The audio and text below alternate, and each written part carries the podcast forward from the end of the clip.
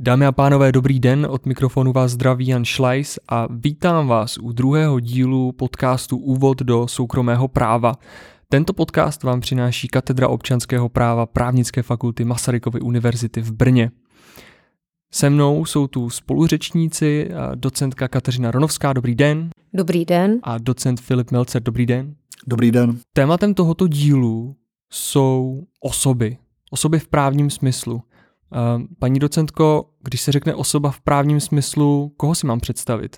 Takže určitě byste si měl představit člověka, který byl osobou v právním smyslu e, historicky, to byl pouze člověk, který byl osobou v právním smyslu a ne každý člověk. Když si vzpomeneme třeba na římské právo a postavení otroka v období e, Říma, tak e, tam byl chápán nikoli jako osoba, ale jako věc v právním smyslu.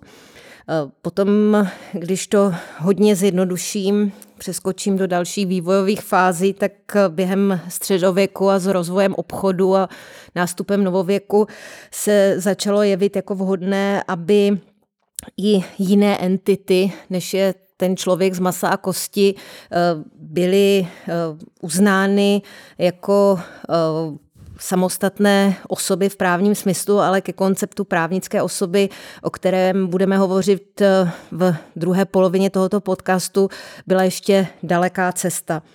Eh, zaměřme tedy eh, pozornost teď tedy k člověku a mm, pojmu, když hovoříme o, právní, o osobě v právním smyslu, tak se budeme bavit o právní osobnosti člověka, což je způsobilost eh, být v mezích právního řádu nositelem nějakých práv a povinností, tedy právě onou osobou v právním smyslu.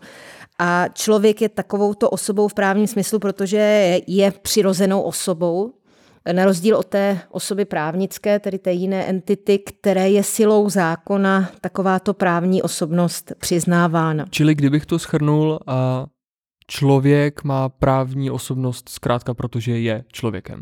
Tak. My známe ale ještě další pojem. Kromě právní osobnosti známe také pojem své právnosti. Pane docente, můžete to uh, nějak blíže ozřejmit? Tak svéprávnost je vlastně způsobilost, schopnost uh, nabývat práva a povinnosti vlastním právním jednáním. A teď je to taková definice, kterou jsem o té rychle uteču a zkusím vysvětlit, o co se jedná. Jde o to, my jsme si říkali vlastně už minule, že soukromé právo je postaveno na, na principu autonomie vůle. Autonomie vůle vlastně znamená, že každý si má možnost uspořádat svá, své právní poměry tak, jak on chce. To znamená to, jak chci a ta moje vůle je jakoby klíčová v tom soukromém právu. A e, problém ovšem nastává, jakou kvalitu ta vůle musí mít, aby jsme řekli, že může zakládat ta práva a povinnosti, že může vlastně uspořádávat ty, práv, ty, ty, ty, ty právní poměry. Představme si tříleté dítě, které se dostalo do cukrářství někde, do cukrárny, vidí tam, že jo, ty, ty dortíky nebo nějaká ta lízátka a prostě strašně nutně to chce a prostě možná mu jedno koupíme, dobře, ale on chce další a další a ta jeho vůle je tam úplně evidentní. Znamená to, že to dítě si teda má právo koupit a může jaksi stoupit do, uzavírat nějaké kupní smlouvy i ohledně toho desátého dortíku a tak dál. A potřebuje k tomu nějak rodiče nebo, nebo, nebo, nebo co s tím? A tady právě to právo říká, aby ta vůle člověka mohla uspořádávat právní poměry, tak nemůže být ledajaká, ale musí mít nějakou kvalitu, aby vlastně jsme té, té vůli mohli vůbec tento význam přiznat.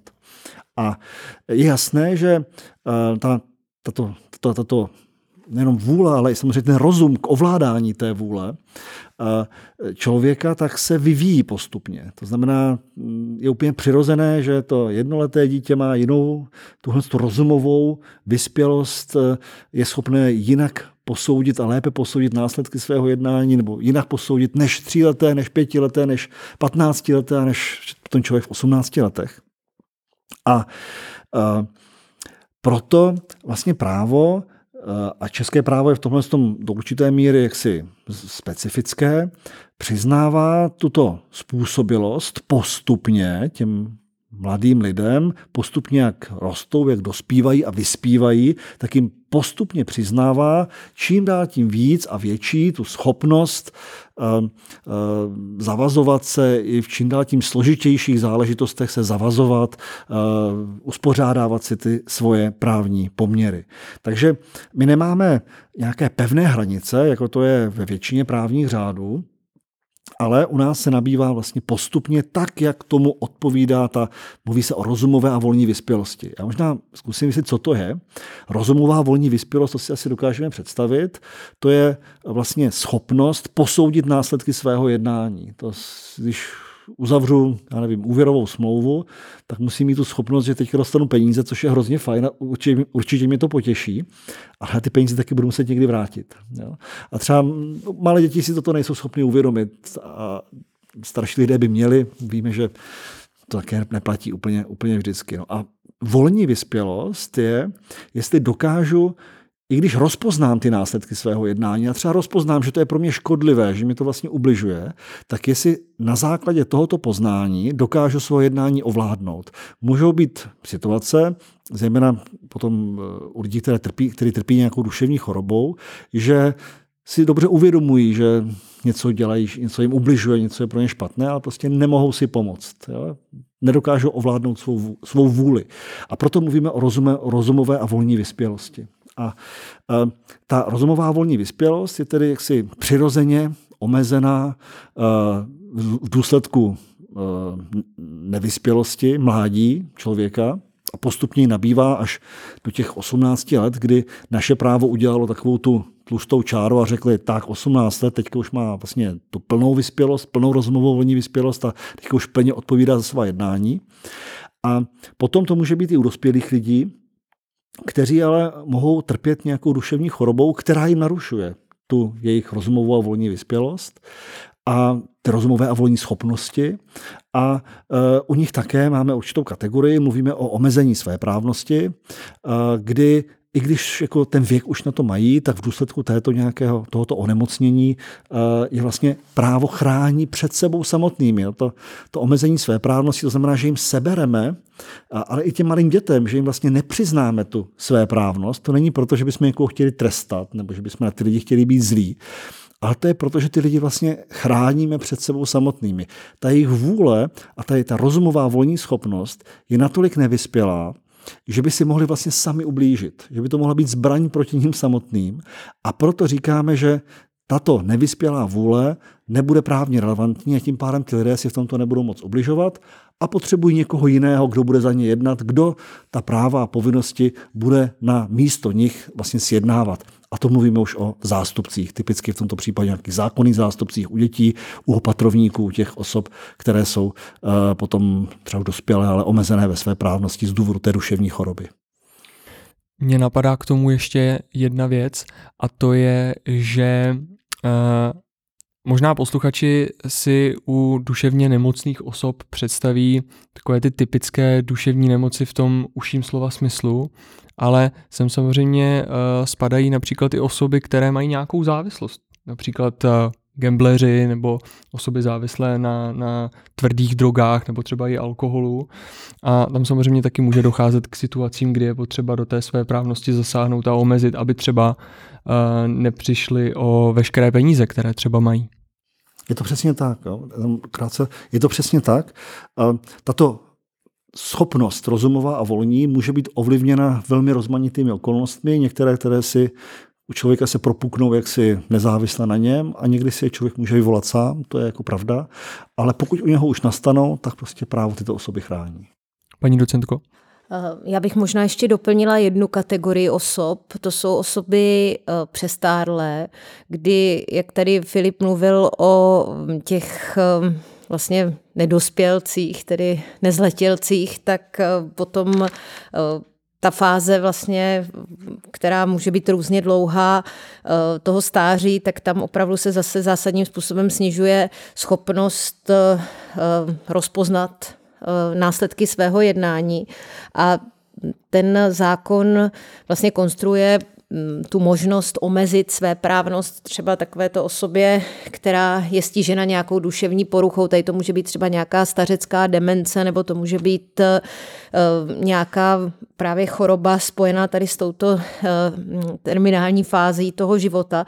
Ale uh, ten zákon bere to omezení své právnosti, které je vlastně zásahem do důstojnosti člověka a tak dále, jako jakési jakýsi hodně invazivní a poslední možný prostředek, kterého lze využít.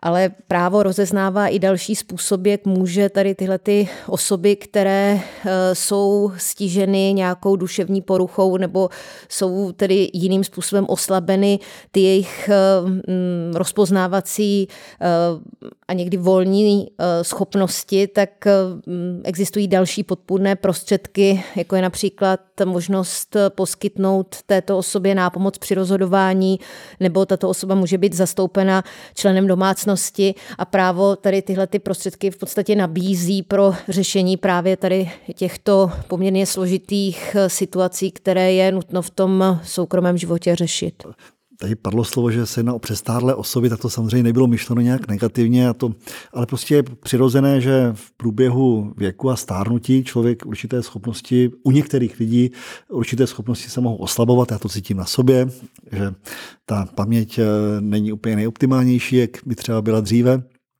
Takže uh, není to jenom otázka jaksi věku, že někdo dosáhne nějakého věku a automaticky by to znamenalo, že, ale prostě je přirozené, že eh, tím, jak eh, člověk dospívá do nějakého věku a je pokročilejšího věku, tak je úplně přirozené, že některé schopnosti u něho oslabují a můžou oslabit opravdu až tak moc, že opět to právo musí zasáhnout v nějaké této podobě. Mně napadla jedna věc. Um, paní docentka mluvila o nápomoci při rozhodování a zastoupení členem domácnosti. To druhé si myslím, že většina lidí si umí představit, ale uh, jenom krátce. Uh, nápomoc při rozhodování, co to přesně znamená, jak to v praxi vypadá? Pokud někomu uh, duševní porucha v širokém slova smyslu působí obtíže při rozhodování o otázkách, které se týkají jeho běžného života. A on sám pocítí eh, tu nutnost, že by byl rád, aby mu v u některých těch právních jednání jiná osoba, většinou osoba blízká, eh, poskytovala nějakou podporu, tedy byla mu nápomocna při rozhodování, eh, tak může uzavřít tady s touto osobou smlouvu, která se potom formalizuje tím, že eh, s touto smlouvou dává přivolení soud. A potom eh, tady tímto způsobem podporovaný člověk může ve všech situacích konzultovat ty svoje vlastní rozhodnutí. On není omezen ve své právnosti, stále eh, rozhoduje eh, ta osoba, která je takto podporovaná, ale může vlastně eh, využít tady toho jakého svého procesního práva na konzultace v v nejrůznějších životních situacích. Na to potom reaguje i procesní právo, že může být účastná tady ta osoba, která je tím podpůrcem třeba při soudních řízeních nebo při správních řízeních u lékaře a ve všech eh, důležitých životních situacích tam, kde to chce využít právě ten podporovaný. A co je tam teda velmi důležité, když už o tomhle institutu hovoříme, protože já bych ho chtěla možná do jisté míry zpropagovat, protože není příliš využíván, ač si myslím, že pro praxi je využitelný dobře. V případě že ta osoba, eh, která je podporovaná, eh, třeba uzavře nějakou extrémně nevýhodnou smlouvu s nějakým šmejdem a podobně, tak může vlastně ten podpůrce svým jménem eh, vlastně namítat neplatnost takového právního jednání, které učinila tady tahle ta podporovaná osoba, takže to tam vnímám jako velmi důležitý aspekt a myslím si, že to je ještě něco, co mm, bude v praxi využíváno podstatně častěji. Já možná ještě jenom doplním.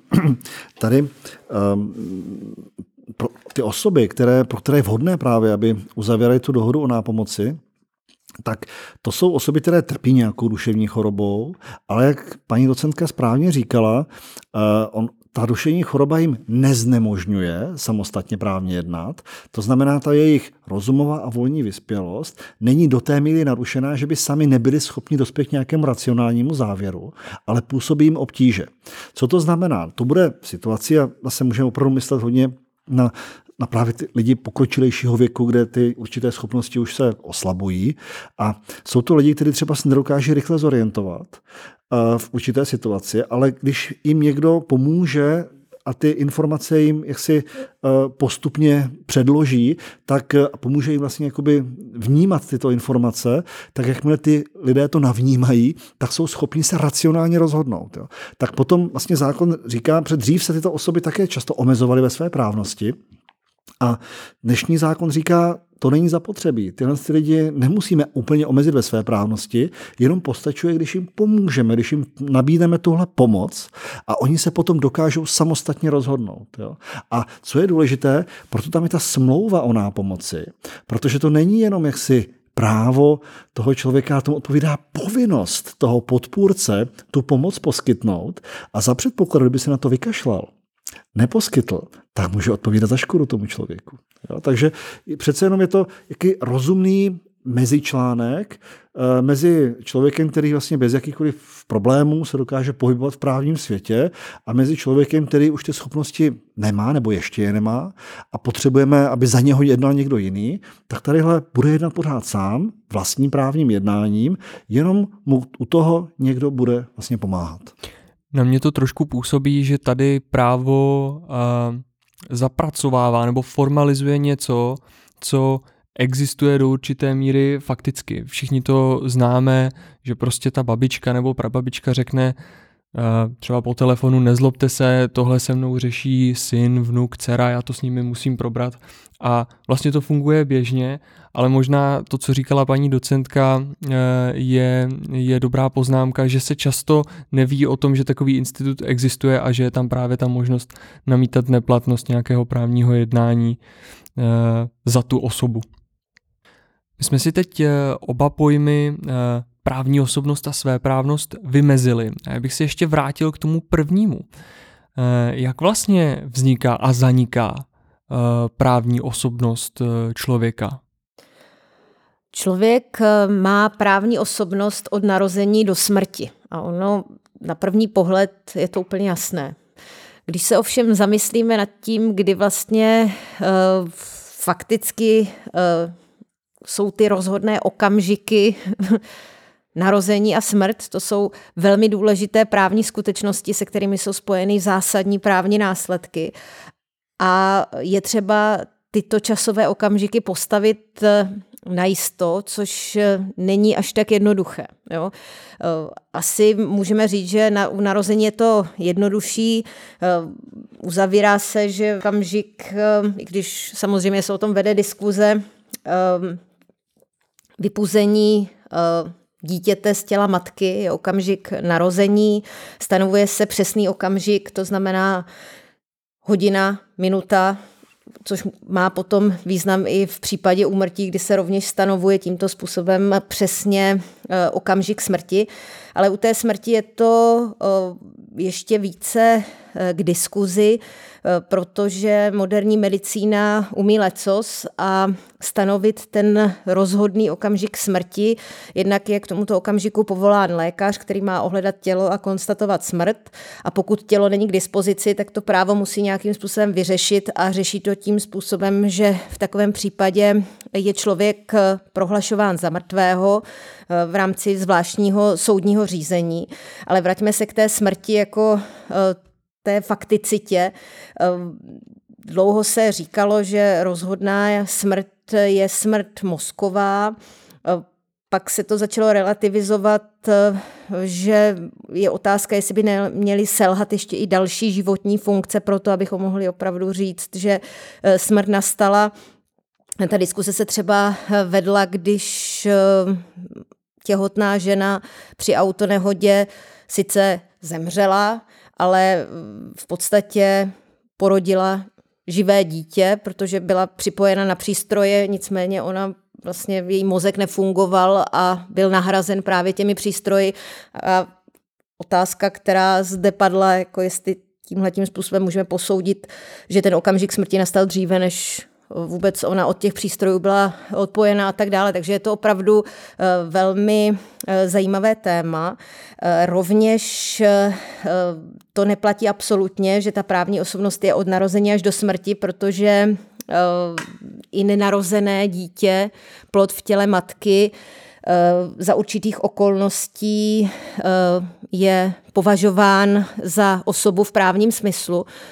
Možná Filip, kdyby chtěl tomu něco říct, protože ta koncepce nascitura, jak nazýváme tady tuto mm, osobu, plod v těle matky, latinským názvem, tak má velmi specifický právní režim a vede se o něm celá řada diskuzí na nejrůznějších fórech. S těmi nenarozenými dětmi je to takhle ještě obecně, když se bavíme o, vlastně o narození, smrti člověka, tak to jsou samozřejmě otázky, které mají obrovský uh, etické pozadí, obrovské etické pozadí. Tam to není jenom otázka práva, ale je to otázka pro etiky, náboženské, náboženství tam hraje velmi významnou roli a tak dál. Takže ale právo se to musí postavit, protože prostě okamžik narození a okamžik smrti, s tím jsou spojeny velmi významné právní následky a proto prostě právo se tím zabývat musí. A u toho nenarozeného člověka, tam je, eh, já se občas studentů ptám na semináři, eh, tak kolik z vás eh, získalo právní osobnost až jaksi narozením? A správná odpověď bylo takový, že nikdo z nich. Každý z nich získal právní osobnost už vlastně početím, protože eh, to nenarozené dítě má jakousi podmíněnou právní osobnost a ta podmíněnost spočívá v tom, že se musí narodit živé. A vzhledem k tomu, že všichni, kdo to sedí v té seminární skupině, tak žijí a narodili se tím pádem živí, nedokážeme zemřít a pak se znovu oživit. Takže všichni jsme se narodili živí a všichni tím pádem jsme měli právní osobnost od narození. A o co se samozřejmě vedou debaty, v jaké míře, v jakém rozsahu. Vede se debata, jestli například to nenarozené dítě má zákonného zástupce, jestli má rodiče. Jestli nenarozené dítě může mít rodiče, když se ještě nenarodilo. Takže o tom jsou velmi zajímavé debaty. Já si myslím, že jestli nás poslouchají vlastně budoucí studenti, tak eh, vidí, že tady je opravdu o čem se bavit. A ono to souvisí potom i s tou samotnou smrtí, protože eh, na smrt člověka, jak jsem řekl, jsou navázány obro, jako velmi významné další právní důsledky. Nebudu tady mluvit pouze o dědictví, které je ale samozřejmě z majetkového hlediska mimořádně důležité, ale velký význam hraje i otázka možného dárcovství orgánů transplantací. A e, transplantace víme, že prostě zachraňují lidské životy. A e, my nemůžeme vzít orgány, které člověk nezbytně potřebuje k životu, osobě, která žije. My nemůžeme někoho zabít proto, abychom ten orgán potom dali někomu jinému. To znamená, my můžeme to vzít až mrtvému člověku. Na druhou stranu, ten orgán musí být natolik v úzovkách čerstvý, aby toho druhého člověka mohl zachránit. To znamená, proto je opravdu mimořádně důležité, a jak si uh, najít tu správnou hranici, kdy už řekneme, že už ten člověk skutečně je mrtvý, to znamená, můžeme třeba provést, provést eh, to odebrání toho orgánu za účelem transplantace. Jo. Takže s tím, jsou, s tím jsou spojeny velmi s osobou člověka, s vznikem a zánikem eh, osoby člověka jsou spojeny tyto si velmi, velmi důležité otázky. Jak když už mluvíme o té smrti, je trošku morbidní téma, ale ono je velmi zajímavé si uvědomit, že uh, ta právní osobnost toho člověka uh, zaniká tou smrti, nicméně ta osoba je chráněna, nebo osobnost toho člověka je chráněna i po jeho smrti. To znamená, že stále se z toho uh, mrtvého těla nestává věc v právním smyslu, ale stále je to součástí osobní eh, integrity toho člověka, což má potom rovněž eh, důležité eh, důsledky pro to, jakým způsobem se má s tím mrtvým tělem nakládat. Tam je nějaká pětní ochrana související s ochranou osobnosti. O ochraně osobnosti ještě budeme hovořit, ale jsou i velmi zajímavé případy, které jsou dost často hraniční. Například jestli nějaká mumie ze 17. století, která tady třeba leží několik eh, stovek let v kapucínské hrobce, když je převážena na nějaké jiné místo, tak jestli je nutno právě z důvodu toho, že nám veřejné právo říká, že lidské tělo a ostatky člověka má převážet pouze pohřební služba, jestli je nutno využít pohřební služby k převozu tady takového těla, když třeba eh, je někam odváženo na nějakou výstavu nebo eh, do nemocnice, tam byl nějaký projekt, že dělali CT, tady myslím, baronu Trenkovi nebo někomu bylo velmi zajímavé, řešili tady tenhle ten eh, případ, jako jaký je vlastně právní režim eh, tady těchto lidských odstatků, jo? což jsou velmi zajímavé věci, někde na pomezí právě osob a věcí a stále se pohybujeme na půli toho nejobecnějšího konceptu toho soukromého práva. Možná s těmi mumiemi se to neděje tak často, protože nějaké převážení za vědeckými účely eh, neprobíhá denně, ale já si vzpomínám, že před eh, pár lety eh, byla velká debata kvůli výstavě Lidské tělo, kde byly ostatky vlastně vystaveny. Byl samozřejmě zatím nějaký vzdělávací účel, ale vedla se veřejná debata o tom, že skutečně je to lidský ostatek a že by se tímto způsobem uh, s ním mělo vlastně nakládat.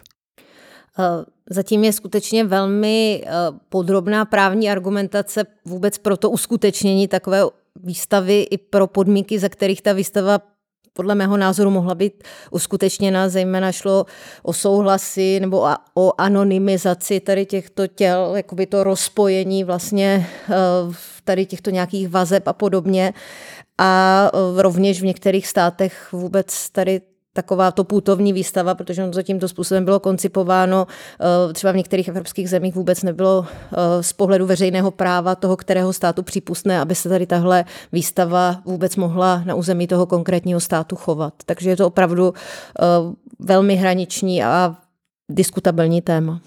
Co když se někdo rozhodne přiznat vlastně práva nebo právní osobnost něčemu, co je věc, co prostě není člověk. Právo jako takové vychází z toho, že práva a povinnosti může vykonávat jen osoba a pouze eh, po ní lze vyžadovat to splnění té konkrétní povinnosti.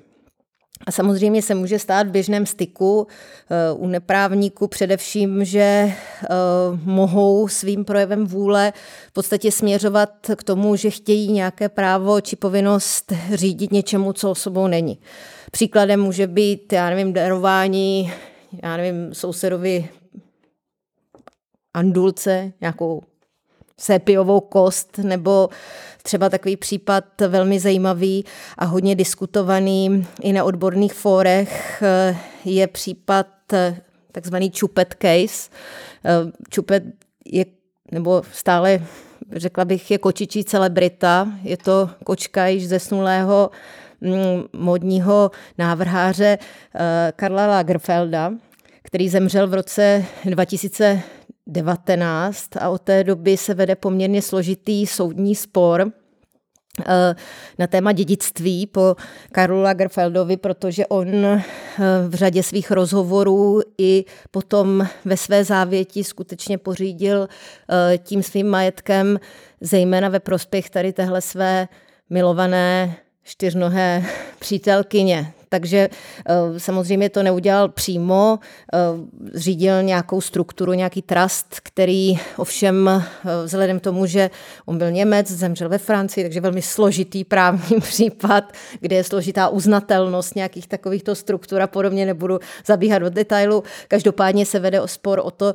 jestli skutečně je tady tato kočka beneficientem takového uh, posledního pořízení uh, Karla Lagerfelda. Uh, je o tom spousta článků na internetu, takže koho to zaujalo, doporučuji, je to celá zábavné čtení. A teď se dostávám vlastně k tomu vysvětlení, takže pokud se zřídí nějaké právo nebo povinnost něčemu, eh, co osobou není, eh, tak se přičítá tady toto právo nebo povinnost osobě, které podle povahy právního případu náleží. Takže je to vždycky nějaká ta nejbližší osoba. Takže když se vrátím k andulce souseda, tak to asi bude ten soused. Eh, když to bude nějaký tedy trust, který je zpravován nějakým trustým, tedy tím správcem toho trustu, tak se potom ta práva a povinnosti přičítají tady téhle osobě. Eh, vždycky záleží na té konkrétní situaci, eh, komu to právo můžeme přičíst, ale vždycky jej musíme přičíst osobě. Možná doplním, toto ustanovení v zákoně vlastně bylo inspirováno opravdu jako masivní praxí, zejména v 90. letech, kdy lidé asi z důvodu neznalosti uzavírali smlouvy a uzavírali smlouvy s obecními úřady. Protože prostě byli zvyklí, že chodí na obecní úřad a tam, chodí, tam sedí pan starosta a uh, oni vydávají rozhodnutí a na rozhodnutí je napsáno obecní úřad, no tak proč by obecní úřad s nimi nemohl uzavřít nějakou smlouvu? Ale, my se tomu dostaneme potom později, ale z hlediska práva, tou právní osobou není obecný úřad, ale obec. A uh, byla masivní soudní praxe, která prostě prohlašovala tyhle smlouvy za neplatné. Jo? A proto ten zákon na to, na to situaci chtěl reagovat a říká, prosím vás, tohle to ne, tam je jasné, že bytě v lavice napsáno, že to je obecní úřad, ale je zřejmé, že eh, vlastně bylo jednáno za obec a ve prospěch obce a tak dále. A proto to je koncipováno, ale to pravidlo je napsáno rozumně, napsáno obecně a dopadá skutečně i na případy, kdy je darováno sousedové, sousedové andulce a v řadě situací je opravdu velmi dobře využitelné v praxi. Tady už před chvilkou eh, zazněla, zaznělo slovo ochrana osobnosti. Možná ne každý z posluchačů si dokáže dost dobře představit, co to je. My jsme se bavili o té jaksi postmortální ochraně, eh, když byla řeč o té smrti a o těch tělech. Ehm, mě by zajímalo, co to ta ochrana osobnosti je a jak se vlastně projevuje? No, zdánlivě strašně jednoduchá otázka, ale ve své podstatě mimořádně komplikovaná. Ochrana už bychom si dokázali říct, co to je, jak se chrání, ale co? Co to je ta osobnost člověka? To je určitý konstrukt, který je relativně nový. On se začal rozvíjet v podstatě až v 60. letech a i u nás se vlastně objevil v občanském zákonníku až v roce 64 a zhruba v tohle dobu byl třeba judikatorně uznán v Německu. Zdaleka neplatí, že by byl uznán všemi právními řády. Eh, dokonce bych řekl, že většina právní řádu nezná osobnost člověka jako takovou, ale zná pouze některé stránky osobnosti. A já možná spíš řeknu ty stránky té osobnosti. Asi všichni si dovedeme představit, že k člověku patří a je s ním neoddělitelně spojeno jeho fyzická integrita, jeho tělo, jeho dobrá pověst, dejme tomu, nebo jeho pověst, eh, jeho jméno, byť jméno dneska formálně máme upraveno jaksi vedle, ale spadá to do, do uh, problematiky osobnosti člověka, soukromí člověka s tou osobou člověka jsou spojeny projevy jeho osobní povahy. Jestliže tamhle budu psát někomu, nebo si budu dělat nějaký, nějaký deník, no tak to je otázka také mého, mého soukromí, je to, projev, je to projev mé osobní povahy.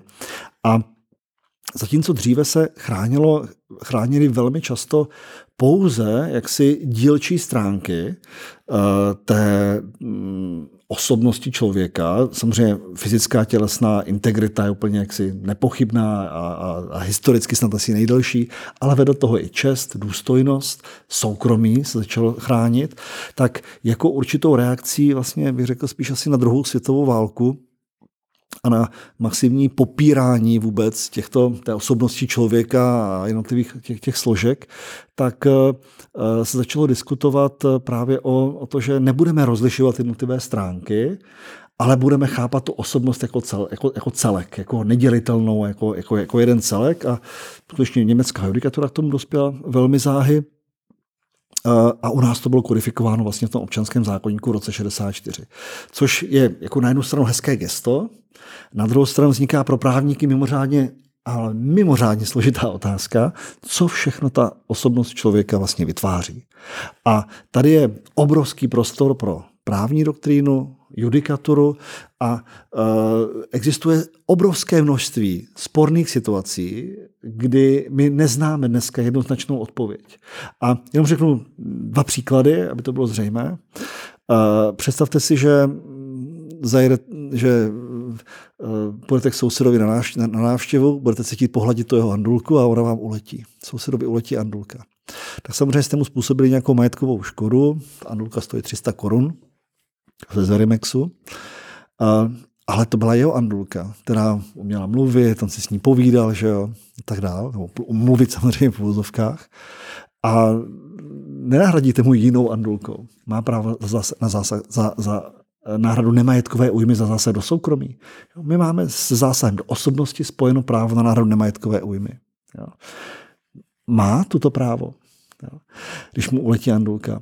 Nebo uh, Další případ. Eh, teď nedávno rozhodl nejvyšší soud situaci, kdy když někdo stavěl, stavěl na svém pozemku nějakou stavbu, dokonce tu stavbu stavěl jaksi v souladu s těmi materiálními právními eh, stavebními předpisy v tom, jak ta stavba může být vysoká, eh, jak může zastíňovat jeho pozemek, jaký tam má být odstup těch staveb. To všechno bylo dodrženo, ale ten člověk neměl stavební povolení. A přes tu stavbu teď ten soused neviděl do okolní zeleně. Má, když se podíváme, jak je vymezena ta ochrana osobnosti, zahrnuje i právo na právo žít v příznivém životním prostředí. Nejvyšší soud přiznal náhradu nemajetkové újmy a řekl, to je zásah do ochrany osobnosti a za to, je právo, za, za to má právo na náhradu. Takže ten, tu osobnost si musíme představit jako opravdu velmi mlhavý pojem, který v určitých dílčích aspektech už je zaostřený, zejména v těch historicky vykrystalizovaných objektech. A s tím, že eh, tam zůstává řada ještě opravdu jako mlhavých oblastí, které je obrovský prostor potom pro právní vědu, pro judikaturu toto konkretizovat, upřesňovat a chtěl bych říct, že je uh, řada, většina právních řádů dokonce si myslím, kde nic takového jako všeobecné osobnostní právo není. I v Francie, Anglie, nic takového neexistuje.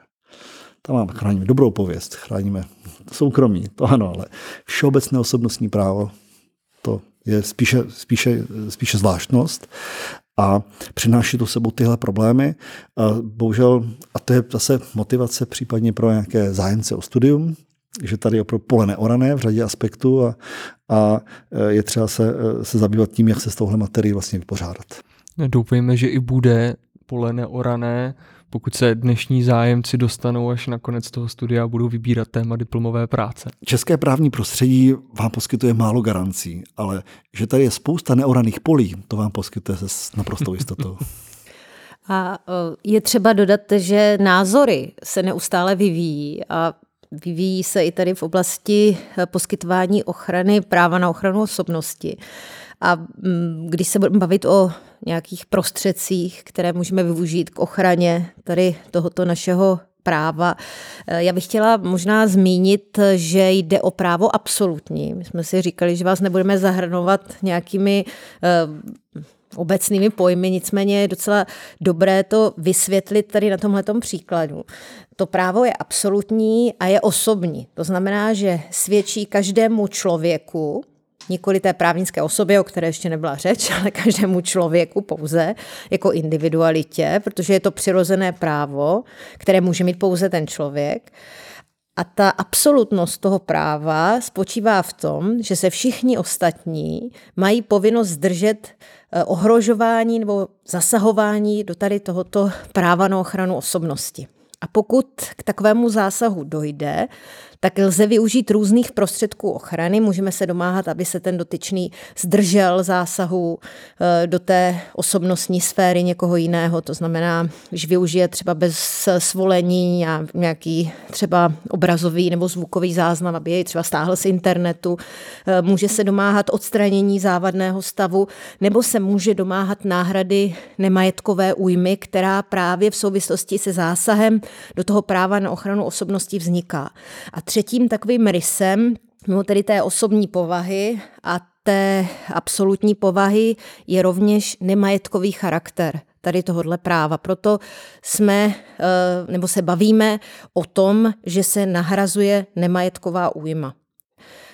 Ještě samozřejmě s tím zásahem do té eh, třeba tělesné integrity nebo té osobnostní sféry může vzniknout i újma majetková, tedy škoda. Jo? To může být třeba, když vám někdo poškodí zdraví, tak jsou to náklady na léčení, eh, náhrada eh, za ztrátu na výdělku, který nemůžete dosahovat, protože ležíte v nemocnici a podobně.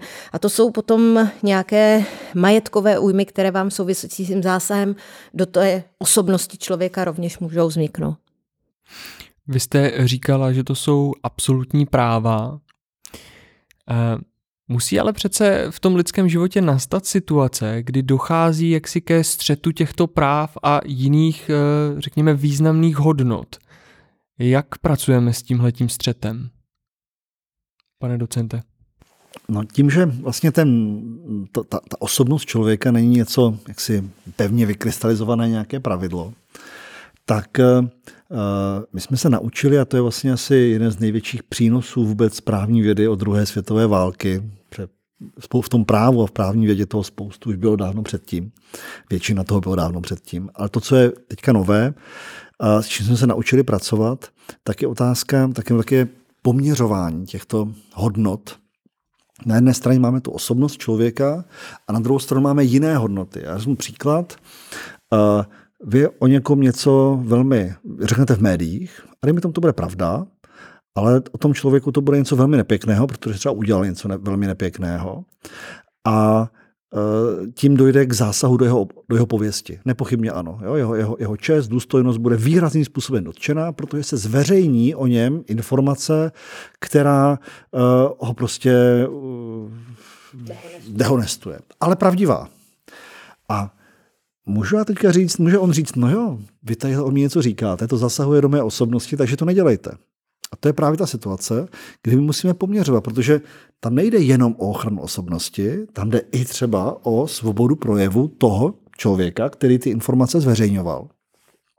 O právo veřejnosti vůbec na informace. A e, Něk, v některých situacích máme už jaksi dopředu to vymyšleno, víme, jak to posoudit. To znamená například ve většině případů, eh, když, když je to nějaké skutkové tvrzení, to znamená něco o někom řeknu, že něco udělal nebo neudělal, tak to je otázka nějakého skutku, buď to, to byla pravda, nebo to nebyla pravda. A pokud je to pravda, tak v zásadě jsem, zásadně jsem oprávněný to říct. Možná jedna důležitá věc, co pro ty uchazeče o studium není úplně jasné, když právník řekne, že něco zásadně platí, tak to znamená, že zdůrazňuje, že existují výjimky. V běžném jazyku, když něco řekne, to platí zásadně, tak jako to je, přesto nejde vlak. Tak abychom si rozuměli, když právník říká zásadně, tak tím myslí, zdůrazňuje pozor, vždycky to není pravda. Například informace, které se dotýkají jako výrazně intimní sféry člověka, by by byly pravdivé, tak zase zásadně platí, že eh, nemají být zveřejňovány a byl by to potom vlastně zásah do osobnosti člověka. A v této souvislosti a tam je vidět, jak je to právo vlastně zajímavý. A Vedle toho, že máme skutkový tvrzení, tak máme něco, čemu říkáme hodnotící soudy. To je si řeknu, že někdo je dobrý herec nebo není dobrý herec, nebo že umí psát, neumí psát, nebo to na tom nemůže říct, jestli to je pravda nebo to není pravda. To je otázka nějakého subjektivního posouzení a právo s tím skutečně pracuje jako s hodnotícími soudy a je tam výrazně větší prostor, hlavně se proti tomu nedá argumentovat důkazem opaku. Jo.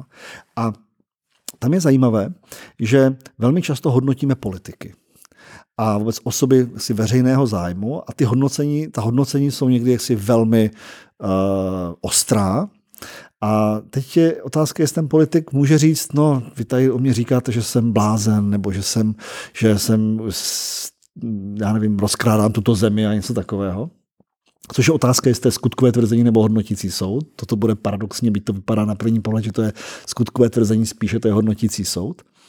Tak eh, pokud jsou splněny další okolnosti, to znamená opí, opí, opírá se to aspoň o nějaký jaksi relevantní pravdivý základ, aspoň v nějaké podobě, tak eh, jestli ten politik může říct a může se domoci toho, aby bylo zakázáno takovou informaci rozšiřovat. A zase tam poměřujeme právě ta práva dotčená, nebo ty hodnoty, svoboda, osobnost člověka, toho politika, právo na svobodu projevu, ale s tím souvisí zájem veřejnosti vlastně na, na, in, na informování o lidech, kteří, kteří řídí jejich zem.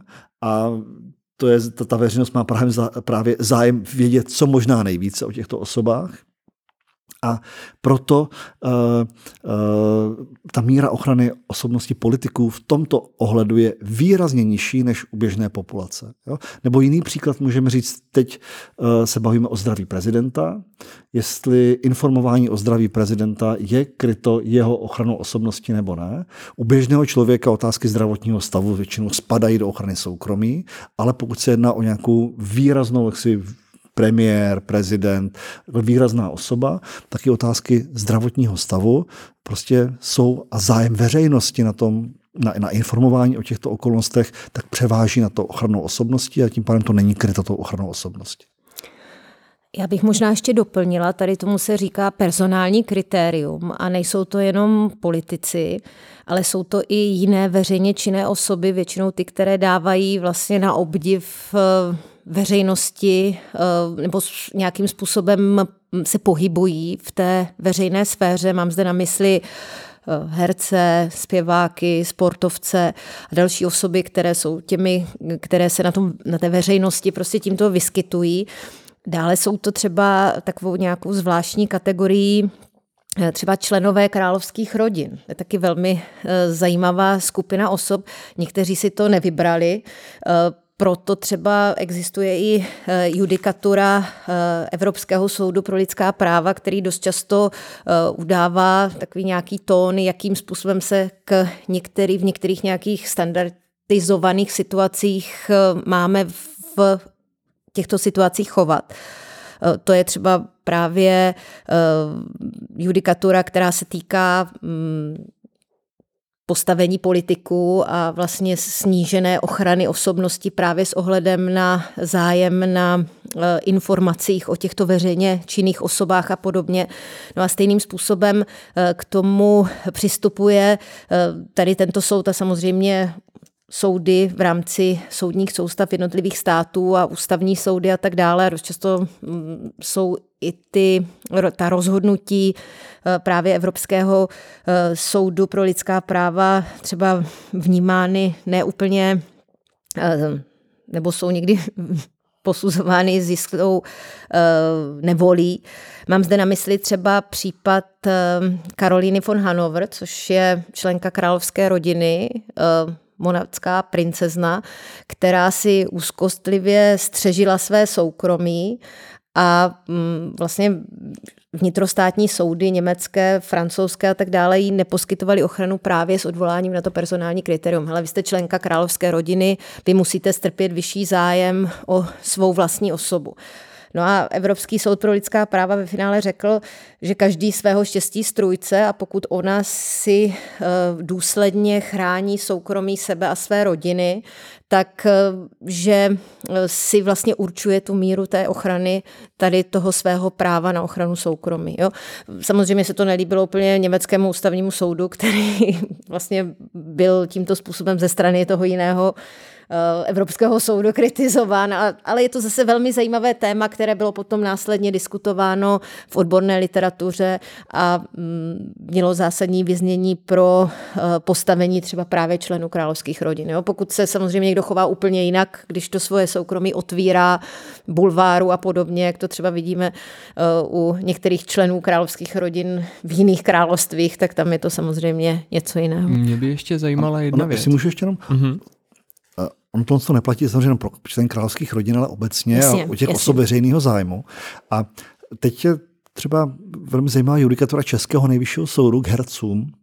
Jsou to známé případy, nebo to asi úplně jmenovat tady.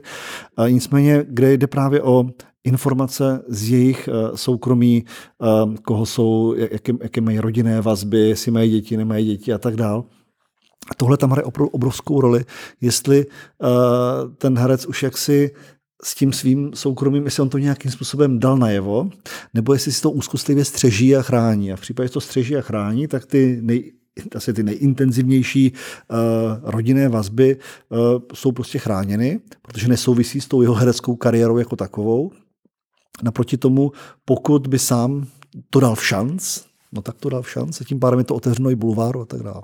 A Jeho soukromí zajímavých... se stává věcí veřejnou. Tak. Že? A, a, ale udělal to sám vlastně, že? A je to potom samozřejmě velmi zajímavé v jednotlivých konkrétních případech, je potřeba velmi, jak si rozum, velmi dobře argumentovat a tím docházíme ještě k jedné věci, o které jsme mluvili v minule, a totiž to, co jsme si tady všechno řekli, tak v občanském zákonníku nenajdeme. Toto není napsáno výslovně v občanském zákonníku. To je otázka, nebo to jsou věci, které ale vyplývají z té mnoha desítek let trvající debaty, diskuzi v rámci doktríny, v rámci judikatury. Ta, ty závěry té, té, té doktríny se samozřejmě projevily právě v té judikatuře. Takže um, proto znát právo neznamená pouze znát ty písmenka v zákoně, ale znát i všechny tyto ostatní zdroje.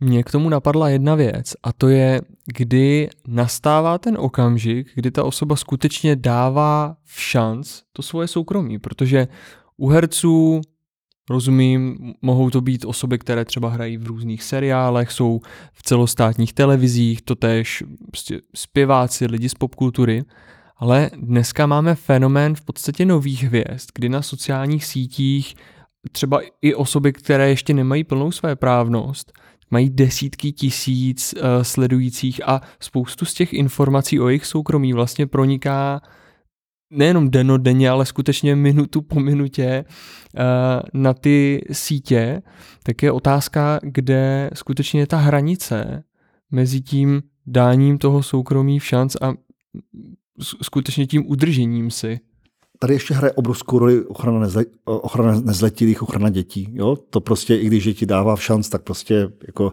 eh, ta míra ochrany jejich osobnosti je tam výrazně jaksi z tohoto hlediska větší. Ale když budeme mluvit o dospělých, tak jako příklad v těch, ve všech těch případech prostě dali v šanc. Jo? Tam jako je to úplně jasné. Ale třeba uh, jestli se může eh, informovat o tom, že máte nějaký mimomanželský poměr. Jo? Což potom bulvár samozřejmě vždycky v okamžiku, kdy s tou milenkou jdete někde na veřejnosti, tak už jste to dali v šanc. Jo? Uh, jestli máte třeba nějaké dítě nemanželské, tak zase ta otázka je, jestliže to dáváte někde najevo, už jste, sami jste to někde prostě řekli, tak už jste to dali do, do určité míry v šanc. Jo.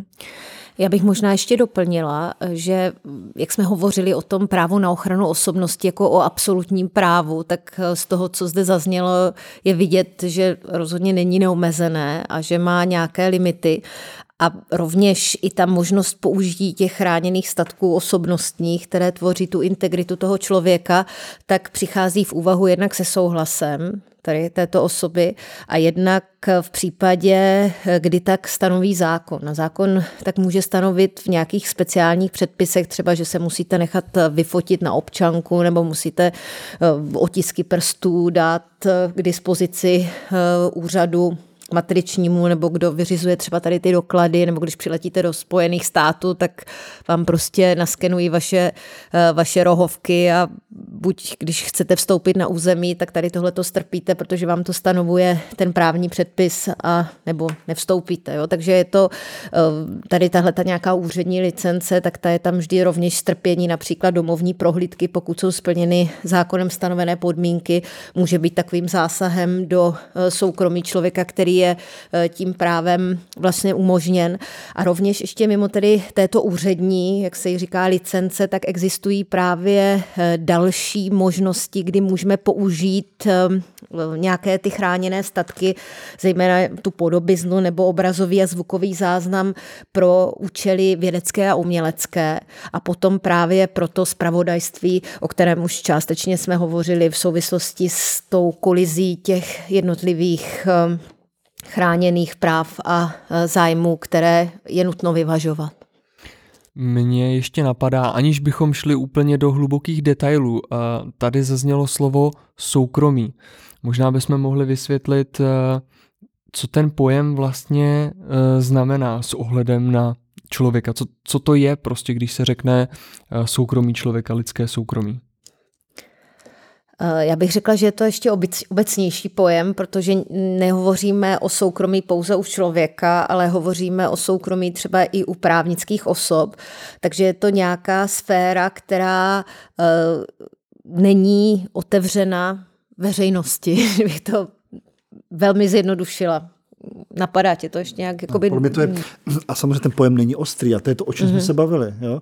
Je zásah do mého soukromí tím, že mi, uletí, že mi, sou, že mi soused pustí andulku a uletí mi. Je to už zásah do mého soukromí a mám právo tím pádem na náhradu nemajetkový újmy, která mi, která mi tím vznikla. Jo? A tak dál. A, a to se to jsme u těch mlhavých pojmů, bohužel, nebo bohužel, prostě v právu to tak někde je a a asi to není bohužel, prostě tak to je. Jo. To je někdy si právníci často stěžují na to, že máme tady nejasné, neurčité pojmy a my nevíme, co s tím máme dělat. To mě chvílema připadá, jako by si lékaři stěžovali, že lidi jsou nemocní a oni je potom musí léčit. To je prostě úloha právníků se s tímto vypořádávat a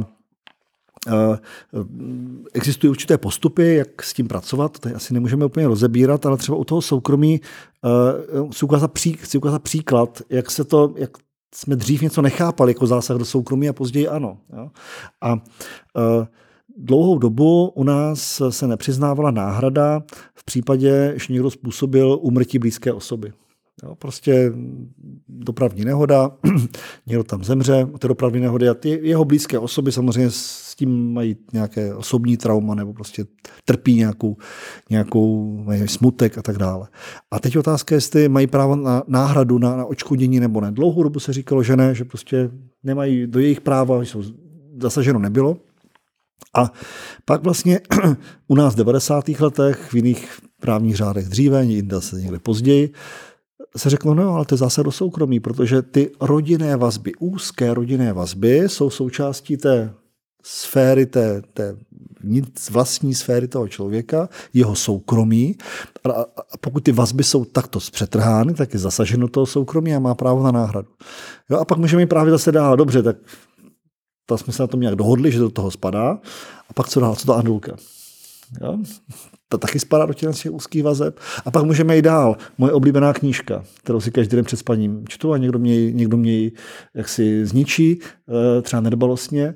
Znamená to, že už zasáhlo mého soukromí, protože nemůžu usínat s tou knížkou, kterou já si pravidelně před, před spaním čtu a tak dál. Ten pojem soukromí nemá přesné hranice a v tom právu ochrany osobnosti ty pojmy prostě jsou typicky tady této povahy a musíme s tím pracovat jiným způsobem, ale to je to, co se, by se mě rozdělilo studenti na té fakultě.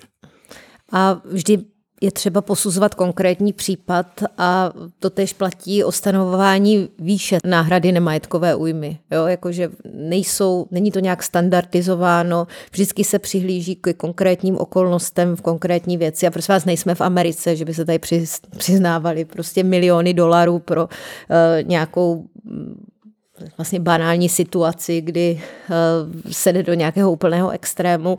U nás náhrada újmy má především kompenzační funkci, nikoli sankční pro toho, kdo ji má uhradit, o tom ještě taky bude řeč, ale chtěla jsem zmínit, že třeba nevím, jestli mám úplně aktuální informaci, možná mě Filip doplní, ale nejvíc, co kdy bylo přiznáno eh, jako náhrada nemajetkové újmy, bylo věci eh, vyměněných novorozenců v Třebíčské nemocnici, je to pár let zpátky. Eh, a tam šlo právě, myslím, o zásah do soukromí těch jednotlivých osob a tam bylo přiznáno dohromady asi 12 milionů co se tý, nemyslím teďka případy, kdy šlo o újmu na zdraví, tam je to samozřejmě někde úplně jinde, ale myslím tady vyloženě tu náhradu újmy týkající se jiných chráněných statků, než je, než je ta újma na zdraví. Jo?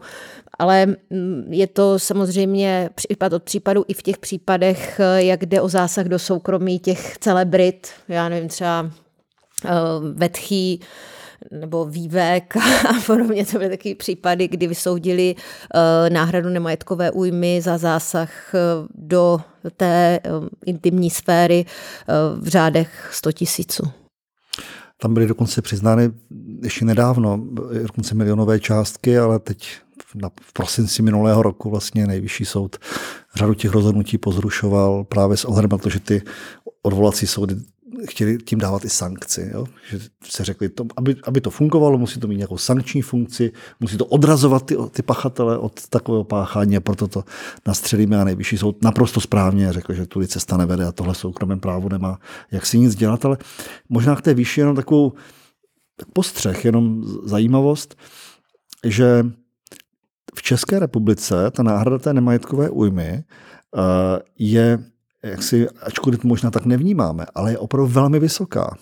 a je vyšší třeba u těch, sekund, u těch takzvaných sekundárních obětí, to znamená u těch jaksi pozůstalých třeba po těch taky větší než je ve Francii, podstatně větší než je ve Francii, větší než je v Anglii. Jo, možná srovnatelná jako v Německu, ale podle mého názoru i, ta, i větší, než je tam. Ty částky u nás jsou, na to, že životní úroveň u nás je nižší než v těchto zemích, tak ty částky, které se přiznávají, jsou prostě vyšší. A nebereme ty, ty často jaksi Uh, ty, ty, ty příklady, karik, karik, karikující případy spíše třeba z Spojených států, kde ta částka odpovídá právě tomu, že tam ta náhrada újmy má tu sankční složku, takže tam nejde o to kompenzovat nějakou újmu, ale prostě, aby to bolelo toho škůdce, aby si příště dal pozor a proto, když si napijete horkého kafe, tak vám tak dostanete, já nevím, kolik milion dolarů. Ale to se u nás samozřejmě zase, se u nás jak si dávají informace o tom prvním stupni a ne o tom, že to v rámci odvolacího řízení bylo potom sníženo na setinu. To už se nedozvíme často. My už jsme se tady bavili o právnických osobách. Říkali jsme si, že právnická osoba je nějaký umělý konstrukt a teď bychom si mohli říct e, něco o tom, jaký tento konstrukt má vlastně znaky, jak e, vzniká, zkrátka, co to je za zvíře, ta právnická osoba. Paní docentko. Co je to za zvíře? Ono je spousta různých druhů zvířat, tedy různých druhů právnických osob, ale k tomu se ještě dostaneme. Ale já bych možná eh, znova zopakovala to, co už zaznělo, že eh, původně tedy eh, pouze člověk byl relevantní osobou v právním smyslu, nicméně to se začalo postupem času jevit jako nedostatečné a existovaly dobré důvody pro to, aby i jiným entitám, jiným organizovaným útvarům Později byla přiznávána právní osobnost, ale než vůbec se o právní osobnosti u právnických osob začalo hovořit, tak aby tyhle eh, organizované útvary či konstrukty mohly v určitých situacích eh, jednat eh, a vystupovat samostatně. A mm, Možná si vzpomenete třeba z nějakých eh, oblíbených eh, seriálů nebo literárních děl eh, na nějaké takové ty první pra akciové společnosti. Třeba vzpomínám si z Pirátů z Karibiku, tam byla východo, východo-indická obchodní společnost, která byla vlastně jednou z prvních akciových společností, kdy se dával dohromady kapitál pro eh, vyplouvání na různé objevitelské zaoceánské výpravy a podobně. Obdobné tendence bylo možné zaznamenat i v takových těch eh, eh, městských státech v Itálii či naopak v hanzovních městech v Německu, kdy, nebo v Nizozemí, kde vlastně se tímhletím způsobem financovaly právě projekty, které nemohl ufinancovat jeden konkrétní člověk, ale bylo třeba eh, se majetkově spojit. Samozřejmě z těch nějakých eh, dob středověkých a raně novověkých bych určitě zmínila eh, velmi důležitou eh, pozici církve, která eh, koexistovala vedle nebo respektive napříč těmi státy, které vytvářely tehdejší Evropu. Rovněž bych zmínila třeba Cechy či obce, které samozřejmě sehrávaly eh, důležitou roli v rámci eh, těch jednotlivých států, ať už se ty hranice posouvaly kamkoliv, tak oni zůstávali do jisté míry stabilní právě díky tomu, že vykazovali jisté eh, známky osamostatněnosti. No a potom vlastně za koncept právnické osoby v tom uh, slova smyslu, jaký chápeme dnes, tak určitě uh, vděčíme německé právní doktríně 19. století, zejména uh, jednomu důležitému jedné důležité osobnosti eh, té doby, eh, panu Savinimu, který eh, vlastně vydefinoval takový ten teoretický koncept právnické osoby na bázi odlišnosti vlastně fikční povahy té právnické osoby oproti té reálné existenci toho člověka postavil právě konstrukt, organizovaný útvar, který je nadán právě tou samostatnou právní osobností, tedy tu způsobilostí mít práva a povinnosti um, protože tak stanoví zákon. A z tohohle konceptu my vlastně vycházíme dodnes a vychází z něj eh, platné právo a v občanském zákonníku eh, je tady toto eh, ctěno s tím, že ten obsahuje základní vymezení té právnické osoby, ale není to pouze občanský zákonník, který by upravoval právní poměry právnických osob, ale je to i celá řada dalších právních předpisů, které jsou pro vymezení některých typů právnických osob určující. Z oblasti soukromého práva je to eh, velmi důležitý zákon o eh, obchodních korporacích, ale je to i celá řada dalších právních předpisů, ať už je to zákon o politických stranách a hnutích, církvích a náboženských společnostech um, a tak dále. Tady už padlo, že zákon eh, zkrátka definuje, co je to ta právnická osoba. Můžu si já vymyslet právnickou osobu, jakou chci, nebo jsem nějakým způsobem limitován v tomhle ohledu? Nemůžete si vymyslet právnickou osobu, jakou chcete. Eh, v platném českém právu eh, máme uzavřený výčet právnických osob. Latinsky se tomu říká numerus clausus, s tím se budeme ještě rovněž setkávat, takže tady tohleto slovní eh, spojení je velmi důležité a rovněž eh, si musíte pro dosahování účelu pomocí právnické osoby, vy chcete většinou dosáhnout nějakého účelu, tak si musíte vybrat z těch právních forem, které to platné právo nabízí. A nemusí to být úplně nutně jenom to vnitrostátní právo. Vy si můžete vybrat eh, i třeba nějakou evropskou eh, formu právnické osoby, jak jsme tady v minulém eh, podcastu hovořili o těch nařízeních evropských, tak třeba Evropská unie umožňuje právě vznik nějakých takovýchto evropských právnických osob. Jiné právnické osoby mohou mít právní základ třeba v nějakých mezinárodních eh, úmluvách a tak dále. Takže je to vlastně, jak jste hovořil o těch zvířatech v lese nebo na poli, tak si to představte tak, že se uh, mohou uh, vlastně na tom jednom poli potkat ty právnické osoby různého druhu, které mohou mít právní základ i v jiných jurisdikcích, než je ta česká. Jaké znaky ta právnická osoba uh, má. My jsme říkali, jsou nějaké možná uh, jurisdikční v závislosti na tom, uh, podle jakého práva tu právnickou osobu uh, zakládám, pak můžou být nějaké rozdíly, které jsou, dejme tomu, typové, ale jsou nějaké znaky, které jsou společné pro všechny právnické osoby. Tak jak poznám, že se vůbec bavíme o právnické osobě? Podle jakých znaků? Já bych uvedla tady tohle na příkladu. Eh, právnické osoby, kterou se si všichni dovedete představit, a to například do společnosti s ručením omezený. Eh, představte si, že chcete začít podnikat, takže to podnikání to bude účel právnické osoby, což bude jeden ze základních pojmových znaků. Eh, samozřejmě může být ten účel i jiný než podnikatelský, typicky třeba nějaký filantropický nebo eh, dosahování nějakého společného zájmu v rámci nějaké spolkové činnosti a podobně.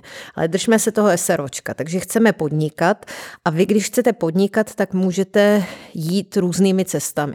Buď se rozhodnete, že budete podnikat jako fyzická osoba a pro výkon tady téhle činnosti si pořídíte živnostenské oprávnění. To bude ovšem znamenat, že veškerý váš majetek bude do jisté míry ohrožen tím podnikatelským rizikem, které je s podnikáním spojeno. Proto se rozhodnete, nebo vám někdo poradí, abyste se tak rozhodli, že si založíte společnost s ručením omezeným, právnickou osobu, která bude založena proto, abyste jejím eh, prostřednictvím mohli tady tuhle tu podnikatelskou činnost vykonávat. A teď to přijde.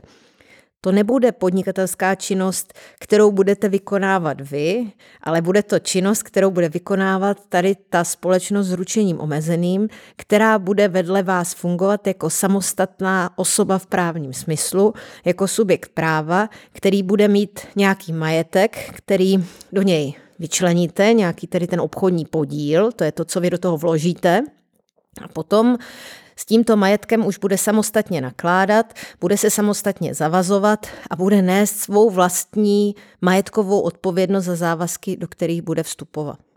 Takže tam dojde k oddělení těch majetkových sfér a v případě, že se v rámci toho podnikání tomu SROčku nebude dařit, tak eh, ty negativní následky, které jsou spojeny právě s tím podnikatelským rizikem, ponese to SROčko, nikoli vy jako člověk, fyzická osoba, která má nějaký svůj vlastní majetek nebo který spoluvlastníte třeba s manželem, manželkou a tak dále.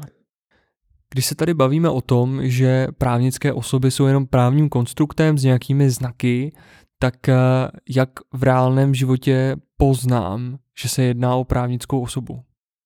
Poznáte to z evidence, která je vedena pro právnické osoby. A tou evidencí je veřejný rejstřík, typicky známe například obchodní rejstřík, do kterého se ty právnické osoby zapisují. Zápis do obchodního rejstříku, například té společnosti s ručením omezeným, o které jsem hovořila, je vlastně konstitutivní. To znamená, že aby vůbec ta právnická osoba vznikla, tak je třeba, aby byla zapsána do toho obchodního rejstříku a tím okamžikem toho zápisu ona teprve vzniká. Ještě tady bude řeč o založení a vzniku právnických osob a pro vznik je právě důležitý zápis do tady tohoto veřejného rejstříku. Ale tenhle význam je mnohem širší, protože eh, existence veřejného rejstříku, tedy to jakési zhmotnění té právnické osoby někde, je významné i z pohledu ochrany práv třetích osob. Těch, co mají zájem zjistit, jestli ta právnická osoba existuje a kdo za ní stojí, kdo za ní jedná, protože dalším znakem právnické osoby je, že ona eh, protože je to nějaká juridická fikce, nemající oporu v reálném světě, tak ona nemůže samostatně jednat. Musí zde být někdo, kdo za ní bude právně jednat. A to je u toho našeho příkladu společnosti s ručením omezeným jednatel, který je statutárním orgánem tady této společnosti. A i tady tuhle tu osobu eh, do toho veřejného rejstříku zapisujeme. A co víc, ten, kdo nahlíží do toho veřejného rejstříku, který je skutečně veřejně eh, přístupný a dostupný na stránkách eh, justice.cz, tak dokonce je chráněna dobrá víra v to, co je do toho veřejného rejstříku zapsáno. A o tom by něco možná řekl Filip o principu formální a materiální publicity, což jsou vlastně uh, takové dost podivné pojmy, nicméně mající velmi, velmi závažný uh, dopad. Tak ono to v podstatě zaznělo, takže já víceméně asi zopakuju to, co už tady bylo řečený. To znamená, uh, samozřejmě je mimořádně důležitý vědět, že nějaká právnická osoba existuje. A je velmi důležitý vědět, kdo za tu právnickou osobu případně může jednat. To, je, to jsou úplně základní věci, protože představte si situaci, že se u vás zazvoní někdo a řekne, dobrý den, já jsem tady jednatel toho, toho SROčka a já chci jménem toho SROčka s váma uzavřít nějakou smlouvu. A uh, vy budete důvěřovat, ten člověk bude vypadat naprosto jaksi důvěryhodně, podepíšete tu smlouvu a pak se ukáže, že to SROčko vůbec neexistuje, že nic takového není. A uh, co se s tou vaší smlouvou stalo? S kým vlastně jste jednali? No dobře, tak tam jsme měli nějakého potom toho jednatele a právo zná určité mechanismy, jak byste se mohli dostat na toho jednatele, ale s tím jste nechtěli uzavřít smlouvu. Vy jste chtěli s tím SROčkem. A nebo jiná varianta, to SROčko bude existovat, ale tady tohle to není skutečný jednatel. To je někdo, kdo byl jednatel před pěti lety, v mezidobí se rozkmotřil s ostatními společníky třeba, ti už ho dávno nahradili jiným jednatelem a uh, on má ale pořád ještě natištěné vizitky z té původní své profese a samozřejmě může tato osoba zavázat, když už dávno jednatelem není to SROčko. Uh, to je pro vás mimořádně důležité, abyste měli možnost si toto ověřit. A proto existuje uh, princip tzv. formální publicity a ta formální publicita je zase velmi jednoduché. Vy se můžete, vy máte právo bez nějakých e, nepřiměřených obtíží nahlížet do těchto, ses, do těchto rejstříků, do těch zápisů. To znamená, vy máte možnost se podívat, jestli, ta, jestli to SROčko existuje, jestli ta právnická osoba existuje, případně podívat se, kdo je jednatelem.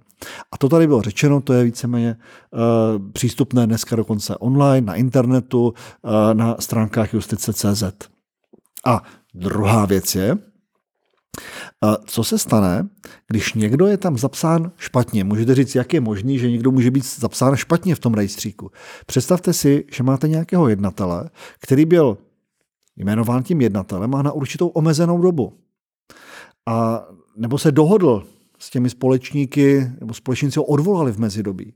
Ale neprojevilo se to v zápisu ještě v tom obchodním rejstříku. To znamená, v tom obchodním rejstříku je zapsán pořád ten starý, ten původní, ale ve skutečnosti už mají nového jednatele, už prostě, který jedná už, už by někdo nový. A vy teďka víte o tom, že existuje formální publicita, podíváte se do obchodního rejstříku, tam uvidíte jméno toho starého jednatele, tak v klidné v, v klidu, v dobré víře uzavřete smlouvu, kterou s vámi bude jako jednat za to SROčko ten starý jednatel, ten, který je zapsán v tom obchodním rejstříku, a potom ale za vám přijde někdo nový, ten nový jednatel a bude tady mávat usnesení valné hromady, kde bude říkat, dívejte se, tady ten původní jednatel byl dávno odvolán, já jsem byl jmenován novým jednatelem, to znamená, vy jste jednali s někým úplně špatným. A tady se nastupuje ten druhý princip, o který jsme mluvili, a to je princip materiální publicity, ta materiální publicita říká, že když někdo jedná v dobré víře, v ten zápis v obchodním rejstříku, tak bude chráněn. To znamená, vůči němu se na to budeme dívat tak, jako by to, co je zapsáno v tom rejstříku, byla taky pravda. I když víme, že to pravda není. Ale prostě vůči němu to bude fungovat tak, jako by to pravda byla. A ten, kdo je zapsán jako jednatel, tak může zavazovat tu právnickou osobu, to SROčko. To znamená, i když ten zapsaný jednatel už ve skutečnosti jednatelem nebyl, ten vy jste byli v dobré víře, že ten zapsaný jednatelem je, proto vůči vám to působí tak, jako by jednatelem ve skutečnosti byl, to znamená zavazuje to SROčko a ta vaše smlouva, kterou jste s ním uzavřeli, skutečně to SROčko bude zavazovat. To je mimořádně důležité pro bezpečnost nějakého právního styku, a právě proto, že ty právnické osoby jsou nějaké právní konstrukce a nemůžete si na ně šáhnout, tak je důležité, abyste měli možnost někde se podívat a někde s nějakou jistotou si mohli ověřit, s kým jednáte, s jakou právnickou osobou jednáte, kdo za tu právnickou osobu může jednat. A tyto dva principy, princip materiální a formální publicity, vám v tom jaksi velmi napomáhají. Já bych možná jenom dodal, že ne vždycky se tam musí jednat o ten problém, že se mnou fakticky jedná někdo, kdo není zapsaný v tom rejstříku, ale je tam, ale možná nemá oprávnění jednat e, v tom rozsahu, o kterém se bavíme. Často bývá, že je například vícero jednatelů, řekněme jednatel AB e, a jednatel A může samostatně jednat eh, jen například eh, u eh, plnění do rozsahu 50 tisíc a cokoliv, co je nad 50, tak musím mít souhlas a podpis obou a podobně. Způsob jednání za právnickou osobu je rovněž obligatorní náležitostí, kterou musí všichni mít v tom obchodním rejstříku zapsanou. Takže i tohle je něco, co by mělo být z toho rejstříku zjevné. Mě by ještě zajímalo, v předchozí části jsme se bavili uh, o tom, jak zásadní pro život člověka je narození a smrt. Uh, možná pojďme si říct, uh, jak je u právnických osob důležitý vznik a zánik, jak vlastně ten mechanismus funguje, jak přichází ta právnická osoba na svět. Právnická osoba má samostatnou právní osobnost od svého vzniku do svého zániku. Ale samotnému vzniku té právnické osoby, který, jak již zaznělo, je často vázán na nějaký konstitutivní akt, zápis do obchodního rejstříku či jiného eh, veřejného rejstříku, tak tomu předchází eh, jiná právní skutečnost a to vlastně projev vůle toho, kdo chce tu právnickou osobu založit, který právě k tomu založení směřuje. Takže máme takzvanou dvoufázovost vzniku právnických osob a máme zde soukromoprávní projev vůle založení právnické osoby a následný konstitutivní zápis do veřejného rejstříku, na který je navázán vznik té právnické osoby. Eh, co se týče Tohle se týká vlastně právnických osob soukromého práva, kde je nezbytně nutný právě onen projev vůle, protože mm, právnické osoby nevznikají jen tak, vždycky tam máte nějaký ten účel, proč to děláte. Eh, a je nezbytné, abyste ho artikulovali, aby vlastně na základě něčeho mohla ta právnická osoba vzniknout.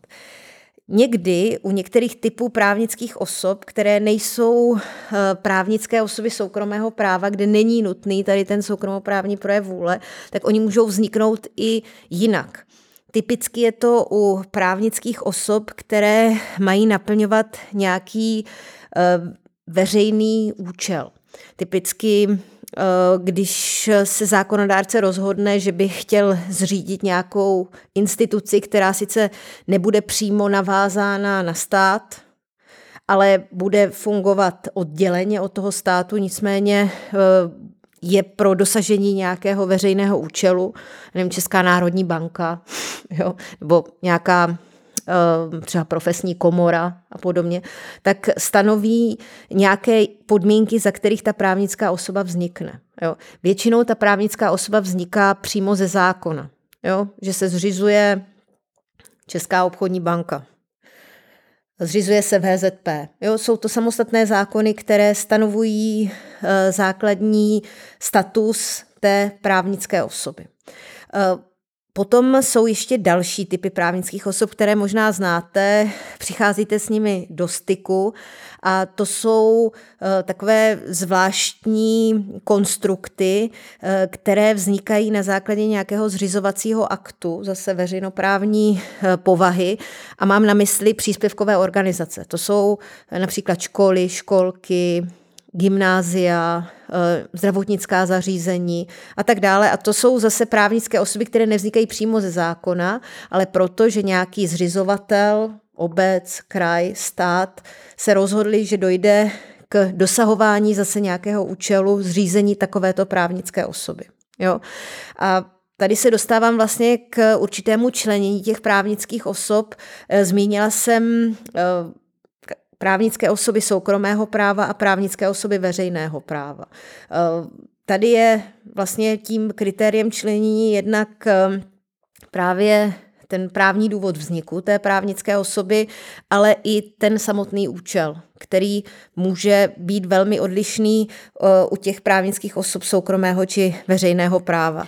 My už jsme tady narazili na pojmy, jako je jednatel, jako je uh, valná hromada, Uh, mám takový dojem, že uh, tyhle ty pojmy jsou taky součást nějakých uh, znaků, které jsou typické pro uh, právnické osoby. Uh, paní docentko, můžete nám k tomu říct něco víc? Každá právnická osoba uh, má alespoň nějakou minimální organizační strukturu. A když nechám stranou všechny ostatní orgány, tak jeden orgán je eh, naprosto klíčový a to je statutární orgán právnické osoby. On může být nazván různě. On může být nazván jednatel, on může být nazván předseda spolku, on může být buď individuální, což jsou tady ty dva, nebo můžou být kolektivní, typicky nějaká správní rada. Jo, je to prostě někdo, kdo je povolán, aby za tu právnickou osobu jednal na venek, to za prvé, a aby za ní jednal ve všech věcech, které nespadají do pravomoci nějakého jiného vnitřního orgánu. Eh, tady v těch názvech se, myslím, projevuje to, o čem jsme se bavili v prvním eh, dílu tohoto podcastu, a to je ten široký prostor, protože ty názvy skutečně můžou být nejrůznější. Na právnické fakultě Masarykovy univerzity vzniknul spolek, jehož statutární orgán byl velkové vodou. Eh, a, a další jako zcela bizarní názvy se můžou v rejstříku objevit. Takže je to možná taková soutěž pro posluchače. Pokud budete chtít, prohledejte uh, rejstřík na www.justice.cz a zkuste se podívat, jaké jsou názvy statutárních orgánů. Tady tohle je spíš možné právě u spolku. U některých typů právnických osob tady takovou to volnost nemáte, ale to vás vůbec, jak si, nechci vás nějak zrazovat o vaší činnosti prohledávání uh, veřejných rejstříků. Skauti mají náčelnictvo, že jo? jako nějaký orgán a tak dále, takže ono je to vlastně velmi, uh, velmi různé. A e, ještě k, těm, k té organizační struktuře někdy e, zákon stanovuje poměrně natvrdo, jaká musí být ta organizační struktura té, které právnické osobě nedává příliš prostoru pro právě uplatňování té autonomie vůle a vymýšlení, abych tak řekla. Když už nějaký takovýto prostor je, tak je zejména u právnických osob soukromého práva, kde ten prostor je větší, u těch právnických osob veřejného práva to bývá natvrdo stanoveno zákonem, neboť se pohybujeme ve veřejném právu a tam už jsme si minule říkali, že tam je vlastně vše zakázáno, co není výslovně dovoleno. To znamená, že by tam muselo být výslovně v tom zákoně řečeno, že je možno si nějaký jiný orgán ještě zřídit. Jo? Um, už tady párkrát padlo eh, právnická osoba soukromého práva, právnická osoba veřejného práva. Ehm, když zůstaneme u právnických osob eh, soukromého práva, párkrát tady zaznělo společnost s ručením omezeným, spolek. Ehm, jaké kategorie těch právnických osob eh, ještě známe? Je to oblast, která může být třeba pro někoho složitá, tak jak se v tom zorientovat a vyznat? Je to složitý svět právnických osob, ale eh, záleží samozřejmě na kritériu, které zvolíte pro mm, takovéto členění. Eh, jedno z typických členění právnických osob je členění na korporace a fundace.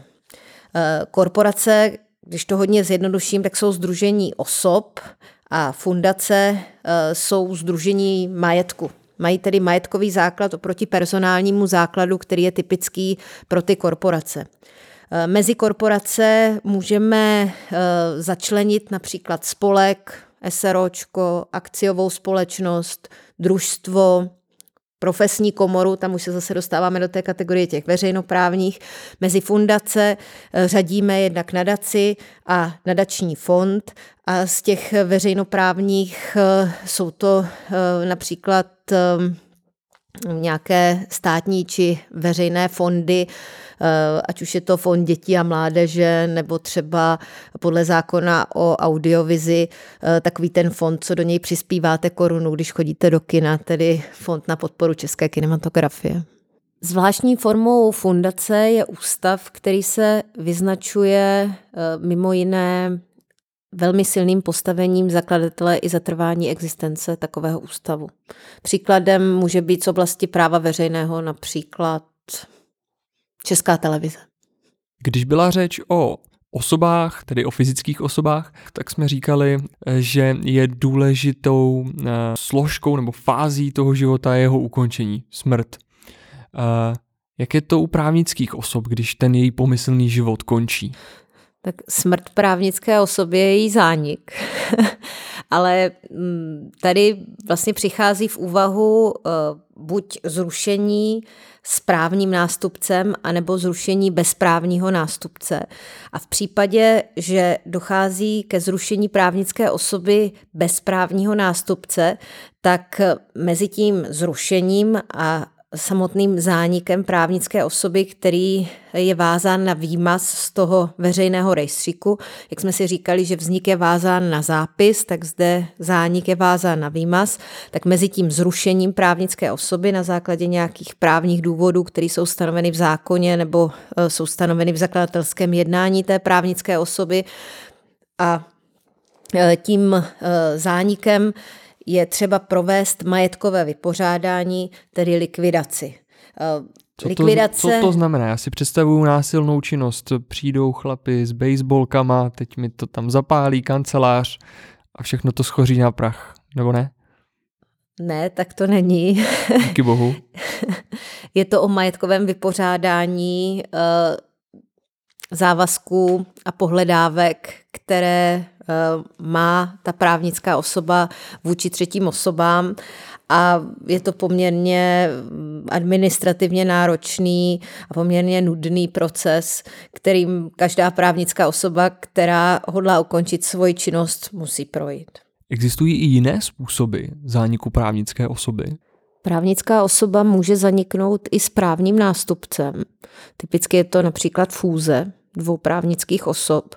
A v takovém případě veškeré závazky i pohledávky přechází na eh, tu nastupnickou právnickou osobu a proto se tam nemusí žádný majetek vypořádávat a likvidace neprobíhá.